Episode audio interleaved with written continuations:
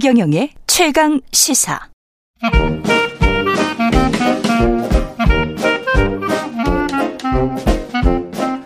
네, 최경영의 최강 시사 경제합시다. 월요일은 명쾌한 경제 이야기 해보고 있습니다. 오늘은 이베스트 투자증권의 윤지호 리서치 센터장 나와 계십니다. 안녕하십니까? 네, 안녕하십니까? 예. 한미 금리 역전 때문에 네. 뭐 고민이신 분들 그 다음에 걱정이 되시는 분들 많은데 한덕수 국무총리는 그렇게 걱정할 것까지는 없다. 우리가 한 세 차례 정도 충분히 이겨냈고 그렇기 때문에 그런 네. 말씀을 하셨습니다. 네. 그러니까 뭐 우리가 채권 쪽에서 본다면 음. 지금 당장 역- 역전되어 있지만 일단 8월에는 FOMC가 없잖아요. 그리고 음. 한국은 금통위가 있고 아마 그때 되면 비슷 같아지겠죠. 그렇죠. 9월이 문제입니다. 9월에 이제 어떻게 했던 간에 giant step이나 뭐 big step을 한다면 음. 아마 금리가 벌어질 것 같고 QT도 하게 되니까요. 큐티도 한 큐티는 지금 아직 실시를 안 하고. 있는데 이제 하고 있죠. 9월부터 이제 더 규모가 커지게 되니까 예.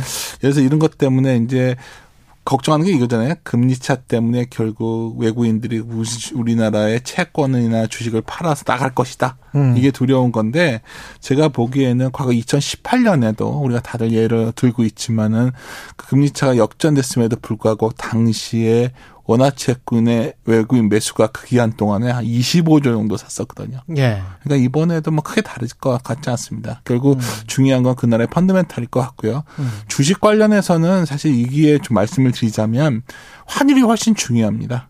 현재 원달러 환율이 1,300원을 넘어가 있기 때문에 환율이 상당히 높은 수준인 상황에서 외국인들이 강하게 매도하지 않아요. 음. 달러 기준으로 코스피를 보면 이번 조정기에 거의 30% 이상 조정이 됐었거든요. 아. 현재 코스피의 원화 기준의 코스피보다 10% 정도 더 낮다 보시면 됩니다. 음. 이 국면에서 외국인들이 다시금은 강하게 한국 주식을 줄일 이유는 크지 않다 저는 판단합니다. 그 30%라는 게 음. 달러 기준으로 30%입니까? 네, 달러 기준으로, 네. 달러 기준으로. 그러니까 외인들 입장에서는 1,300원대니까 네. 그 전에는 1,200원대였는데 네. 그러니까 훨씬 더 싼 값에 한국 주식을 살 수 있다. 그런 그렇죠. 말씀이잖아요. 뭐 길게 보면은 음. 우리가 이거는 뭐 적용하기가 쉽진 않겠지만 음. 지나고 나서 보면 원달러 환율이 한 1,300원 이상 원 이상일 때 음. 경제가 안 좋으니까 그런 상황이 오는 거거든요. 그렇죠. 근데 장기 투자자라면 그럴 때 한국에 대형 주들을 사 놓으면 지나고 나서 보면 원달러 환율이 다시 한 1,200원 위로 이상 깨지고 1,100원 음. 깨 1,100원 근처 가주면 사실 주식은 꽤 올라 있을 경우가 많습니다. 그러면 그쪽에서도 한10% 먹을 수 있으니까. 그렇죠. 예. 그래 최소한 지금 저에게 질문하신 외국인들이 아 금리차 때문에 한국 주식을 팔고 나간다 이거보다는 음. 현재 환율 레벨을 놓고서 판단하시면 주식을 크게 줄일 가능성은 높지 않고요. 채권은 채권은 같은 경우에는 과거에 샀었다는 게 더 중요하죠. 음. 뭐 그건 여러 가지 이유가 있겠지만은 우리나라의 펀드멘탈이 그렇게 뭐 금리 차가 과거에도 항상 미국보다 뭐 엄청 높았던 건또 아니고요. 그렇죠. 그렇죠. 예. 그래서 그런 걸 감안한다면 좀 약간 미디어에서 좀 과장된 어떤 음. 우려를 하는 것이 아니겠는가 저는 이렇게 판단하고 있습니다. 근데 미국 같은 경우는 아까 네. 큐티도 말씀하셨는데 큐티가 이제 양적 음. 긴축을 그렇죠. 이번에는 네. 말하는 겁니다. 양 양적 긴축을 할 음. 것이고 그게 또 금리 인상 효과가 분명히 있을 것이고 네. 금리 인상은 언제까지 얼마나 할 거라고 보세요? 그러니까 뭐 최근에 이제 다들 의아해하시는 게 어, 연준이 이렇게 물가 잡으려고 금리 올리고 있는데 미국 증시는 강하게 반등을 합니다. 음. 아주 간단하게 말씀을 드리면 한 200, 2.5까지 올라왔으니까 250pp가 올라온 거죠. 쉽게 말해서. 예. 근데 앞으로 올라 많이 올라가면 100bp거든요. 음. 3.5입니다. 예. 그러면 남은 게 100bp밖에 없다면 사람들이 속도 조절 얘기를 할 수밖에 없는 상황이 온 그렇죠. 거고요. 예. 또 하나는 점도표상으로 이제 중립 금리 수준, 뭐 어려운 음, 예가 아니, 음. 아니라요. 이거 이상으로 금리를 올리면 약간 긴축적으로 회수하는 느낌의 금리거든요. 음. 이미 도달한 거죠. 그렇다면 또 특히 이번 파월 의장이 이번 FOMC에서 9월부터는 금리 인상폭을 축소할 것을 시사했었거든요. 예. 우리가 시장에서 기대하는 거는 금리 인상은 이미 다 알고 있고 음. 이 속도가 언제쯤 둔화될 거냐를 본다면 둔화될 가능성이 매우 높아졌고요. 그래서 현재 기대감들은 9월에 이제 big step 정도 한 50bp요. 음. 그다음에 이제 용어가 많습니다. 0.5. 그렇죠. 그다음에 11월, 12월은 baby step 한 0.25 0.25 정도 하면은 연말에 3.5에 도 달하는데 음. 그러면 긴축이 단기적으로 어느 정도 마무리되는 거 아니겠는가? 이러한 기대감들이 지금 주가의 반등을 이끌고 있는 어떤 모멘텀이 되고 있는 상황입니다. 3.5일 때 미국이 3.5일 때 우리 한은은 어떻게 할까요? 근처로 쫓아가겠죠. 쫓아가는데. 그 이제 현재 예. 현재 하는 같은 경우는 그 한국 2.25잖아요. 2.25죠. 근데 뭐 3.5까지 미국이 갈지 안 갈지를 첫째 의심이 있고요. 음. 우리도 여기서부터는 3% 정도까지 일단 가지 않을까 저는 보고 있습니다. 2.25에서 3%까지 예.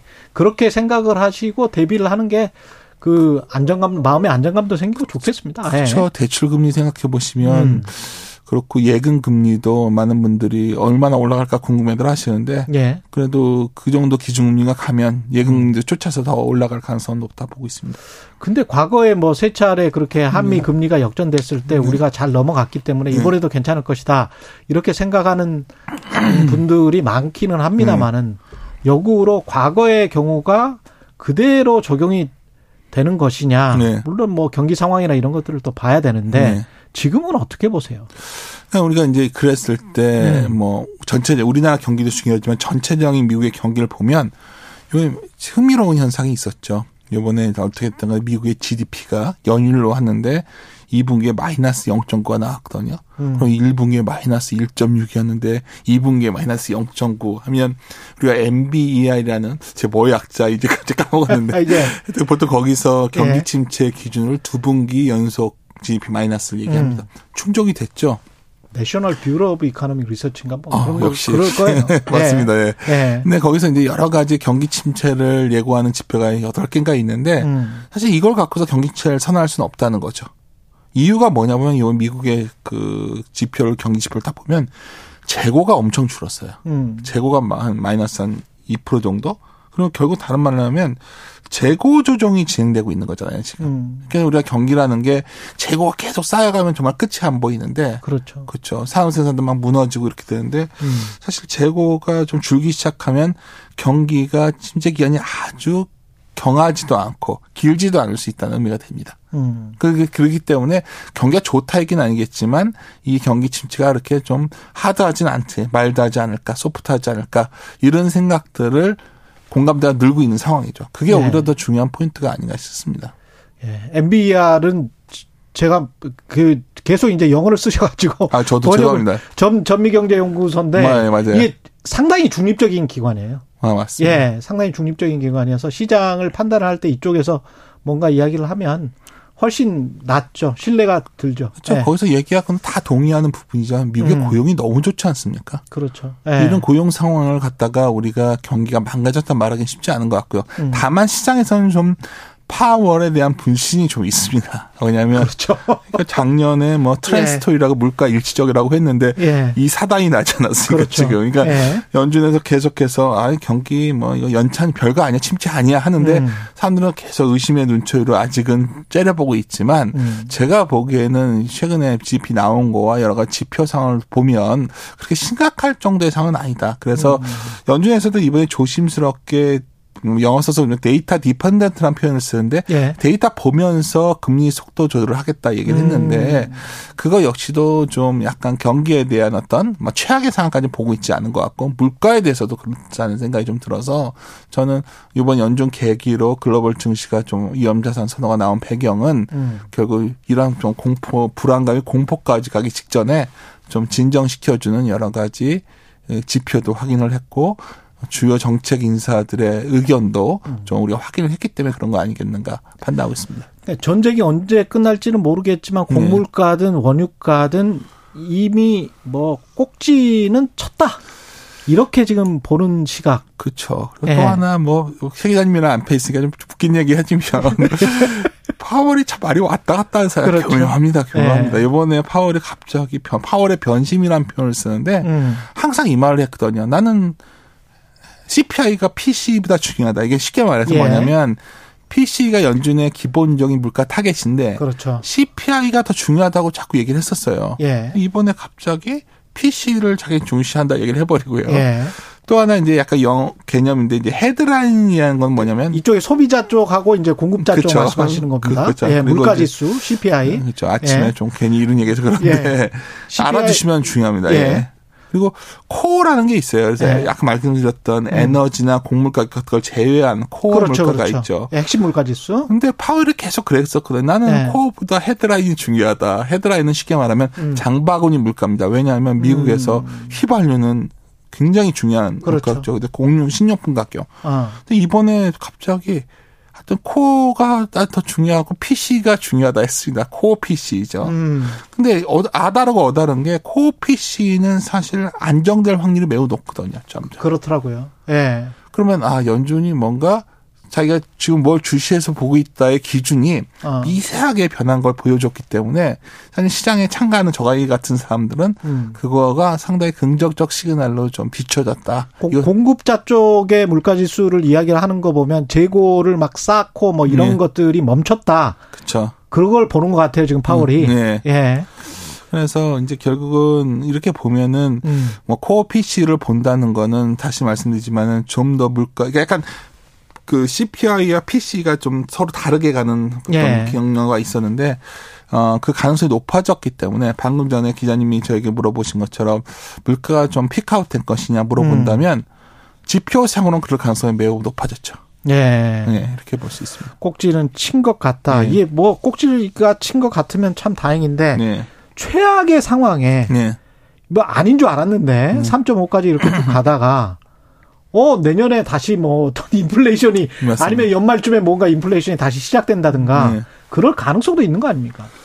근데 이제 우리가 물가의 구성을 보면 음. 주식 시장에 굉장히 동행하는 지표가 있습니다. 그러니까 네. 그, 그 물가와 동행하는 대표적인 게 상품 시장입니다. 커머더티 시장이라고 예. 하죠. 거기 보면 석유가 근근히 버티고 있는 거고 나머지는 다 급락을 하고 있습니다. 아 그렇습니까? 그쵸. 우리랄지 이런 거다 그렇죠. 그렇겠습니까? 그냥 경기를 나타내기도 하지만 결국은 커머더티 가격이 더 올라가기가 쉽지 않은 거죠. 아, 최근에 그렇죠. 예. 최근에 운임 지수도 매- 매우 안정화되고 있거든요. 아 그렇습니까? 예. 그런 거 좋게 말하면 연준의 의도대로 경기를 좀 괴롭혀서라도 cool down 시켜서라도 어 결국은 물가를 잡았다 얘기도 되겠지만 더 말씀을 드리자면 유가도 그렇지 않습니까? 최근에 러시아 얘기가 나오지만은 아무리 틀어막아도 러시아의 우랄유가 중국에도 들어가고 뭐 여러 군데 들어가지 않습니까?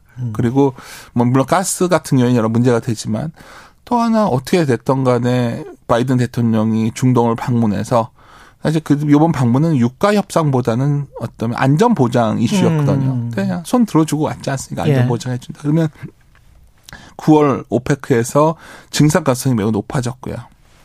이런 걸 감안하면 제가 조심스럽게 유가가 음. 유가가 150불 간다고 했었는데 어느덧 90몇 불 와 있고요. 그랬죠.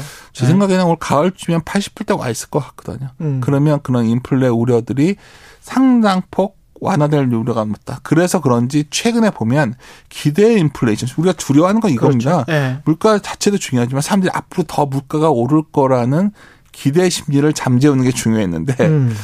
잠재워지고 있는 상황이기 때문에 인플레이션이 좀 그쵸. 꺾였다. 음. 그렇죠. 그런 걸 감안하면 제 생각에 연말에 뭐 현재까지는 뭐 3.5 얘기하고 있는데 뭐 그 정도까지는 염준이 경고 차원에서 가겠지만 더 올리기는 쉽지 않다. 음. 물가는 뭐 당장 2%대로 가지는 않겠지만 뭐 3, 4%대 정도로 하향 안정화되는 흐름이 내년 상반기까지 이어지지 않을까 저는 이렇게 판단하고 있습니다. 당장에 주유소에서 2,000원 하던 게 한 1,800원 하니까 네. 마음에 좀 안심은 되더라고요. 네. 예, 안도감이 좀 생기고 뭐 이런 거는 있습니다. 그리고 곡물 가격이 제일 걱정이었거든요. 예. 우리가 만약 위기가 생긴다면 과거에도 결국 빵을 달라 하다가 민주화 시 나오고 뭐 아랍의 봄도 그래서 음. 그렇죠. 오고 여러 가지 문제를 야기할 수 있는데 어떻게 됐던 간에 곡물 수출이 진행되고 있고요. 음. 양은 좀 줄었지만 그래서 야 그게 약간 걱정이에요 사실 곡물은 음. 좀 여러 가지 기후 영향도 있고 하다 보니까 그쪽은 잠재워지지 않겠지만 나머지 쪽들의 물가는